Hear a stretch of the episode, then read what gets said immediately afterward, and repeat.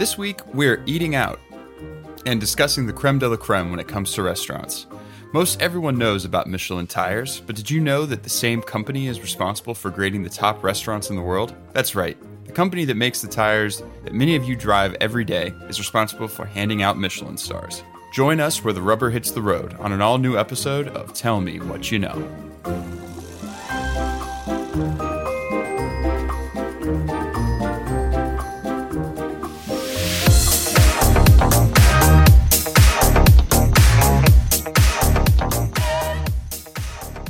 What's going on, everybody? Welcome back to another episode, 101st episode of Tell Me What You Know.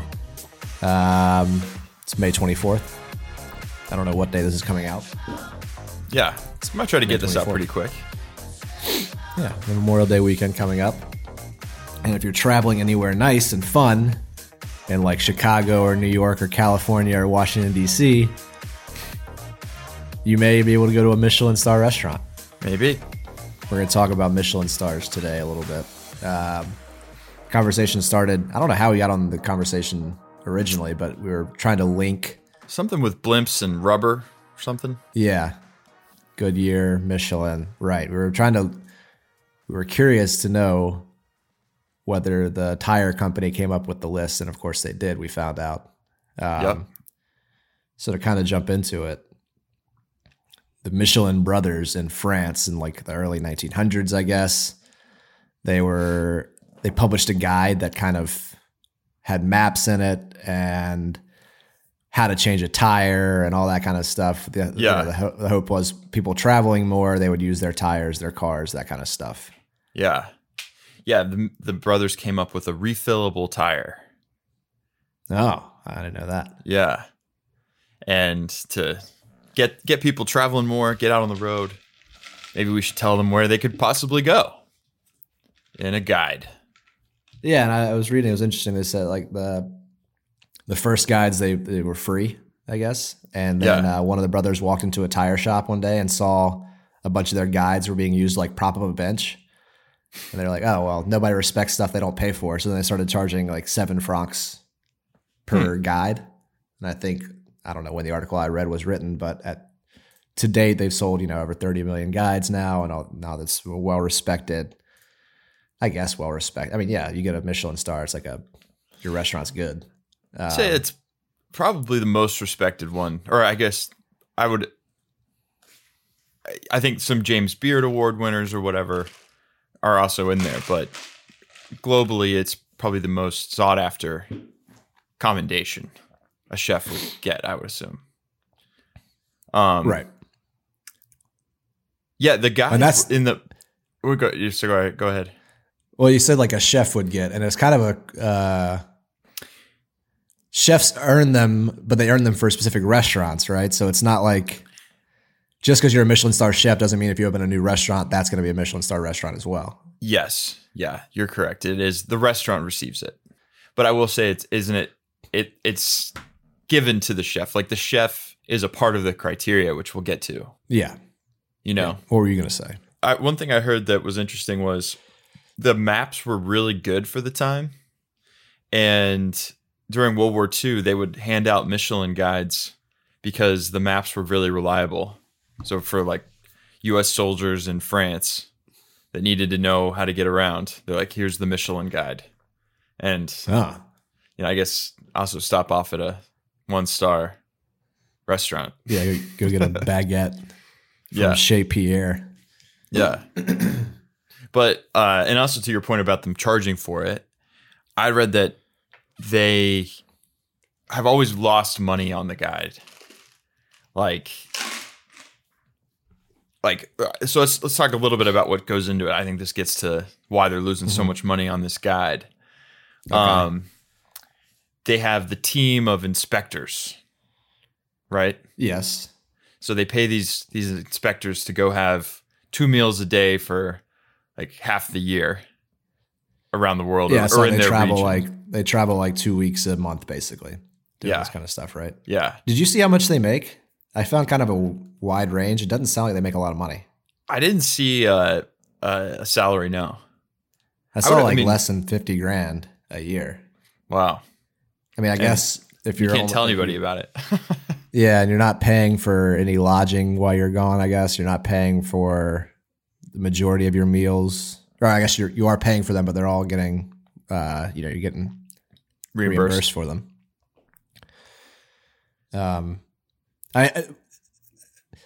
Pretentious doesn't even come close to describing how I picture these people in my mind. Yeah. Yeah. I mean, I think it's unfair, but I can't imagine spending any time with somebody who's like a Michelin inspector. Yeah. Yeah. Well, one thing I found interesting about the origin of it is like, why is it so popular? And part of the reason was that because cars and everything were back in the day were kind of like an aristocratic accessory to your life, that it just sort of started that everybody that was reading this book was probably rich. And then because of that, the restaurants that they wanted to go to were also expensive. Right. So it sort of like came from this lineage of, super well-off people. So as it relates to the critics, yeah, I mean, they're kind of judging it for people who have means or have money. Right. Yeah. So of course they would be a little like snotty. Snooty even. What is that? Ferris Bueller. Yeah. Yeah. I mean, if the Sausage King of Chicago can't get a table there, then. Right? Who can? Yeah. So Michelin inspectors, they go and they grade it. So the idea is that they're completely anonymous. They don't get any special treatment. That makes sense. Yeah.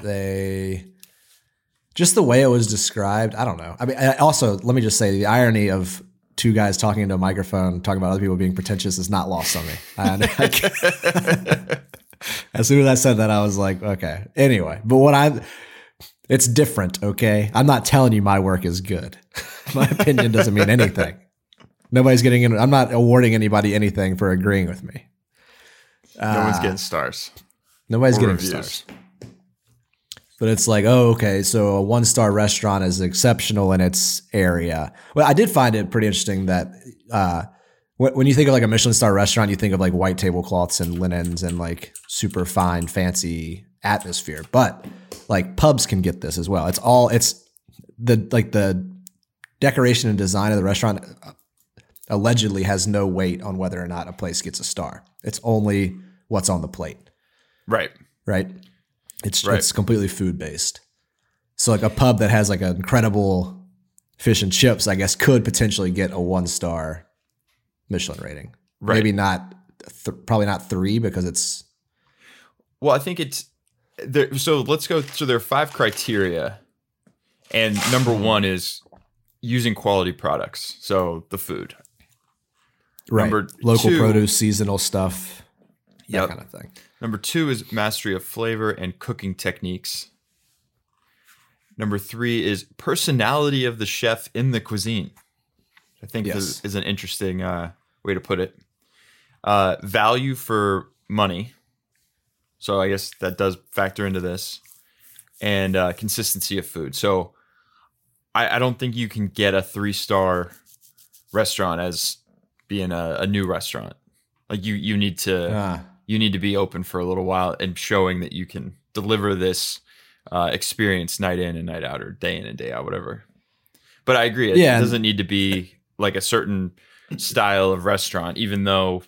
I had heard that people kind of criticize the critics for being kind of French, and that kind of gets to your bistro, white tablecloth type thing. Yeah. Yeah, I agree. And so one thing I did not know, but it makes sense, is that you don't get stars for life, right? You got to maintain that level, so you can have stars taken away. Yeah.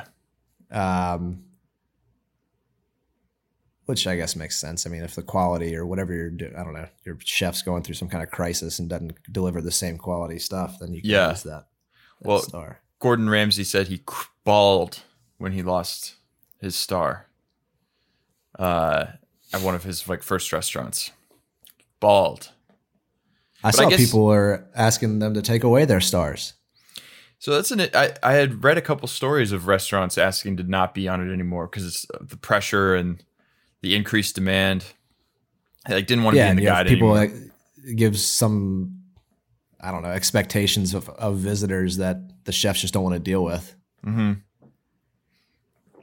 And I think that's a maybe even a broader conversation around like critics in general. I remember I read a story of this guy who.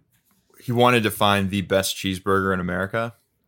And rather than kind of like, I think he went to his editor. I don't know where he was writing, but he went to his, blog editor guy and was like, hey, I'm going to really travel to all these different places and give the best review I can possibly give. Will you support me in travel and like sending me around to try all these restaurants? And he said he found the best cheeseburger he thought in America in Portland, Oregon, this like small like shack. And so when he published this story, this restaurant got flooded. And I mean, it was the restaurant had no capacity to serve, the hundreds of people that were waiting in line. And the guy, I think, had like a nervous breakdown. He closed the restaurant. So in some ways, this review like ruined the place. Huh. And I think there's been, an inside baseball type argument of critics being like, should we write this article? And give this, is this restaurant really ready for the demand? Yeah. Well, and then there's a South Park episode on where everybody's a food critic because they're Yelpers now, right? Right. Well, this kind of, it made me start thinking about the history of critics here, right? Like you need to have, so Michelin tires, they then need to send you to restaurants that then create critics to tell other people where they can take their cars to. It's like it's like a needed thing in society because no one can go through all the, nobody can read all the books, right? Like I need somebody to tell me what's good or what's worth my time, right? Yeah, I guess. I mean, we're just talking about eating food here, though. It's like we are, but at the same time. If you want to go spend, you're buying an experience. You're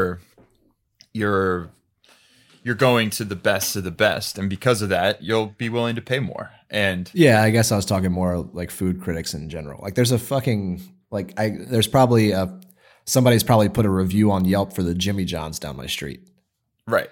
Like, or like just some random sports bar, Yeah.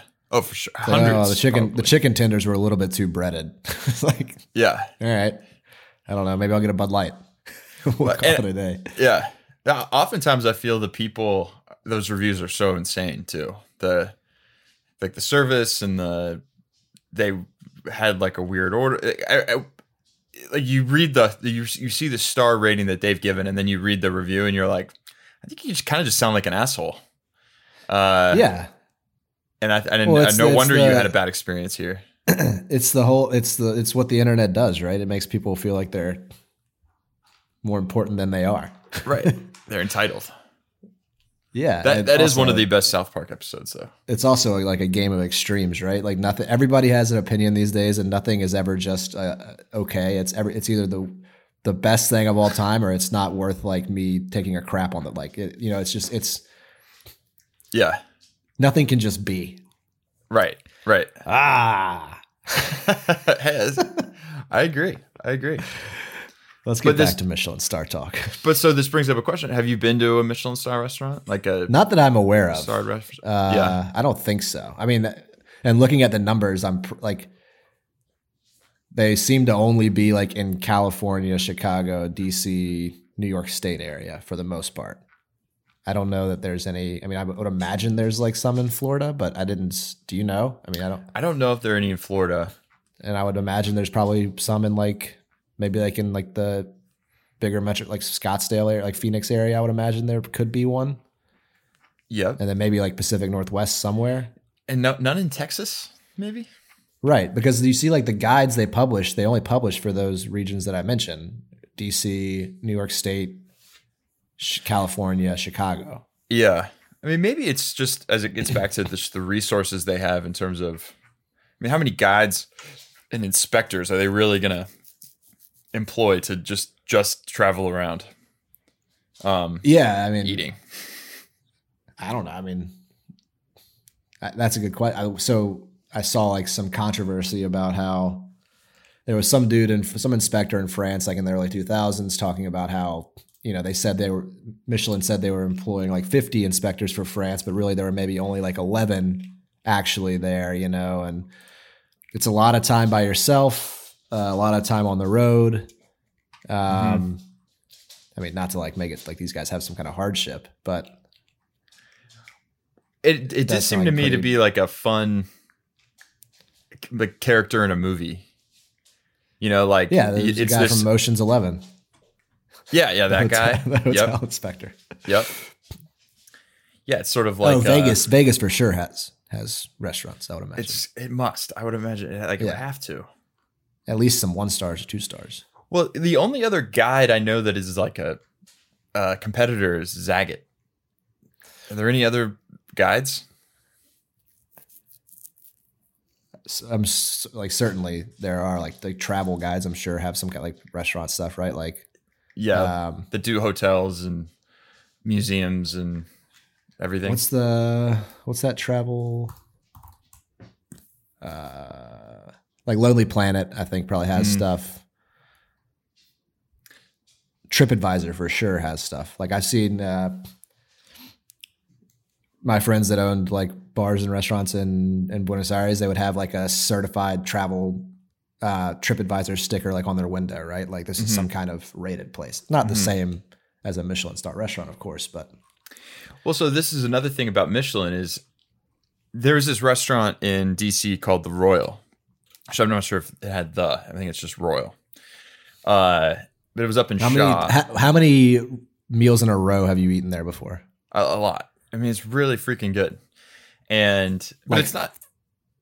Three in a row? Yeah. I mean, maybe we went for lunch and then like went for dinner, or maybe breakfast and like brunch dinner the next day. It has a really good breakfast, like a breakfast sandwich. It's not like, you know, you pick it up to go or whatever. Yeah. But it has this really cool vibe in there. And, on the front of it outside, they had the Michelin sign. Uh-huh. And at the time I didn't know what I was like, does this place have a star? Like, I didn't know, but I guess you can just be Michelin rated. So you can just be a part of the guidebook, but it's not like, I guess, you know, there's Michelin rated, you're in the guidebook, then there are the stars, and the stars are a different level, but. Sure. And I'm not sure I'm pronouncing this correctly, but like the Bib Gourmand thing as well, which is another rating where it's you have to fall under a certain economic price for the region with quality of food. So it could have been that as well, right? Yeah. See, I think I would much rather go to all those places. All the tasting menus and it's not necessarily my cup of tea, but I mean, obviously they can be really good. It's just not the way I would normally like to spend my time. It's like having 6 meals of small little courses. And yeah. Well, I know for a fact that you've been to at least one Michelin star restaurant. Yes. So I have been to the Inn at Little Washington. Yeah. And it is freaking worth it. Yeah. It is really cool. I mean, we were joking around yesterday talking about how we weren't going to get into, I would order X, Y, Z from this menu. But like, what was that meal like? What did you have there? Was it like a prefix type thing? It had a prefix, but I think it had choices. Okay. And, you know, it's not a ton of choice. So like, I think Natalie ordered one thing and then I ordered the other thing. Okay. You know, kind of, you know, let's get both of these and we could try both kind of thing. Yeah. But it was more than just the food. It was the experience. It was the wait staff. It was you're kind of in this rural town and you don't expect this restaurant to be there. And then you kind of go in. It is an inn, like their hotel, their rooms there that you can stay, and all the waitstaff are like premier students of hospitality. Like I think people come from all over to be like, I worked and studied and like learned at the Inn at Little Washington. So everyone's really, really good, but everything from, they had this, you know, cheese plate that comes around and it comes on this, like on the back of this cow that this guy's pushing around. It's like that. It's like this little, and he's in all of the things he's doing. He does a million cow puns when he's talking about the everything he says, basically. Move over. Yeah, cheese plates here. Just, I mean, it's in it, but I mean, it's not lost on him that it's like so dumb, but it's so funny. So it's just like there's the little details like this, and the food is really freaking good. Okay, they are smaller plates, but it's filling.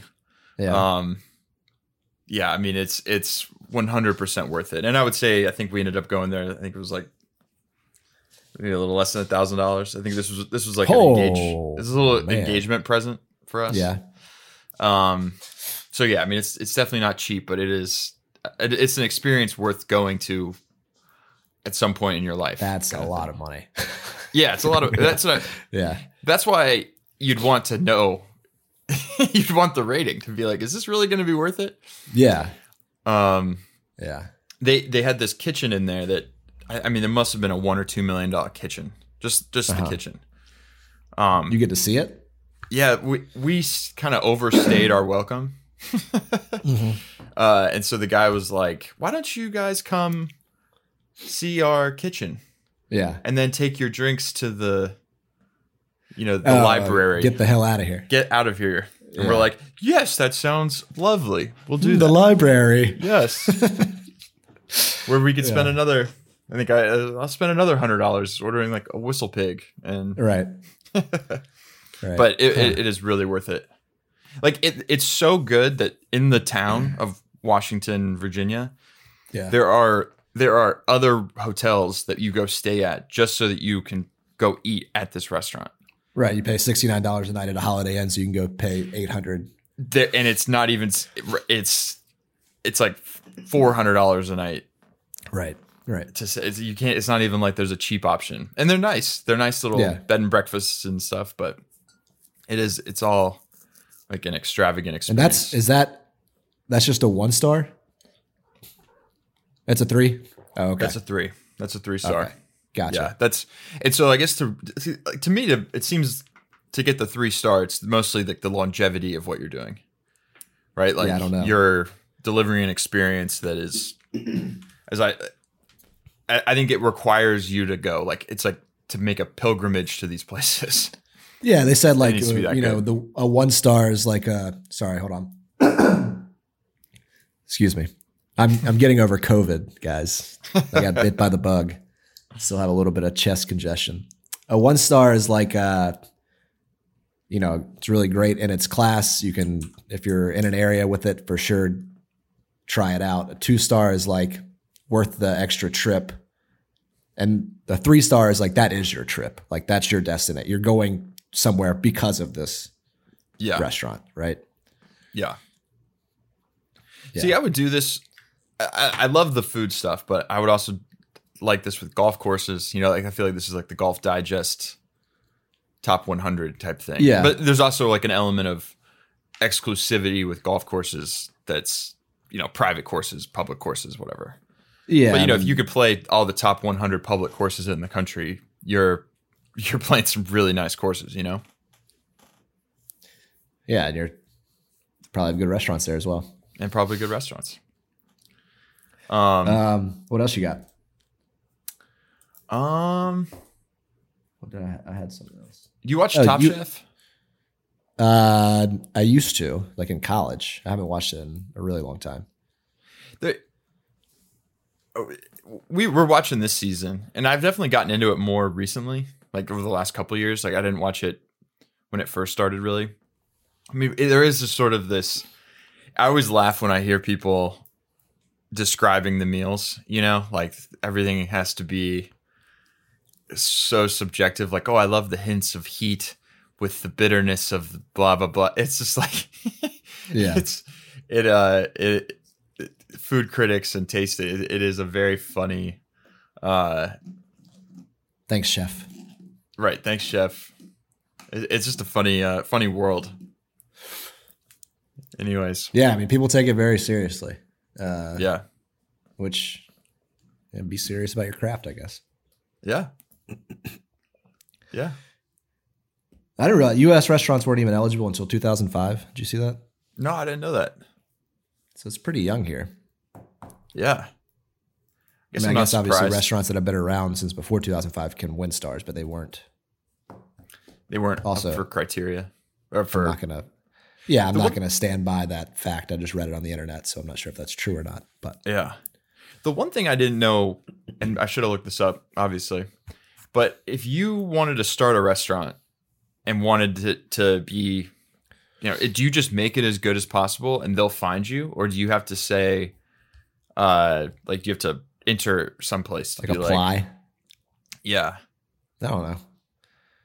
I have no idea. I mean, yeah. I would assume like if you're good enough, like word of mouth spreads and people come and try it out.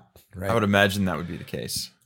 It sounds like they're testing restaurants all the time, new restaurants and ones that are already starred to see if they deserve to keep or to upgrade or lose or whatever. Yeah. I don't even know why I'm bringing this up because I didn't read enough about it, but apparently Los Angeles lost like all of their stars at one time. I don't know if that was like something they did on purpose or if that was just like I don't know. I don't know why I brought that up again because that's just basically I just regurgitated a headline to you guys. Los Angeles loses Michelin stars. With no context. But that's what you come here for. We like to encourage people to go out and do their own research. Internet research. That's right. Yeah. Well, I don't think I have anything more on Michelin stars. No, me either. I think we ought to do a work trip up to Little Washington. We got Scott a gift certificate. Yeah. And he's yet to go. I would imagine Scott would be like, be right up his alley. Yeah. I'm just looking for a way to go there for free. Yeah. All right, cool. Well, this has been a good episode. I don't know.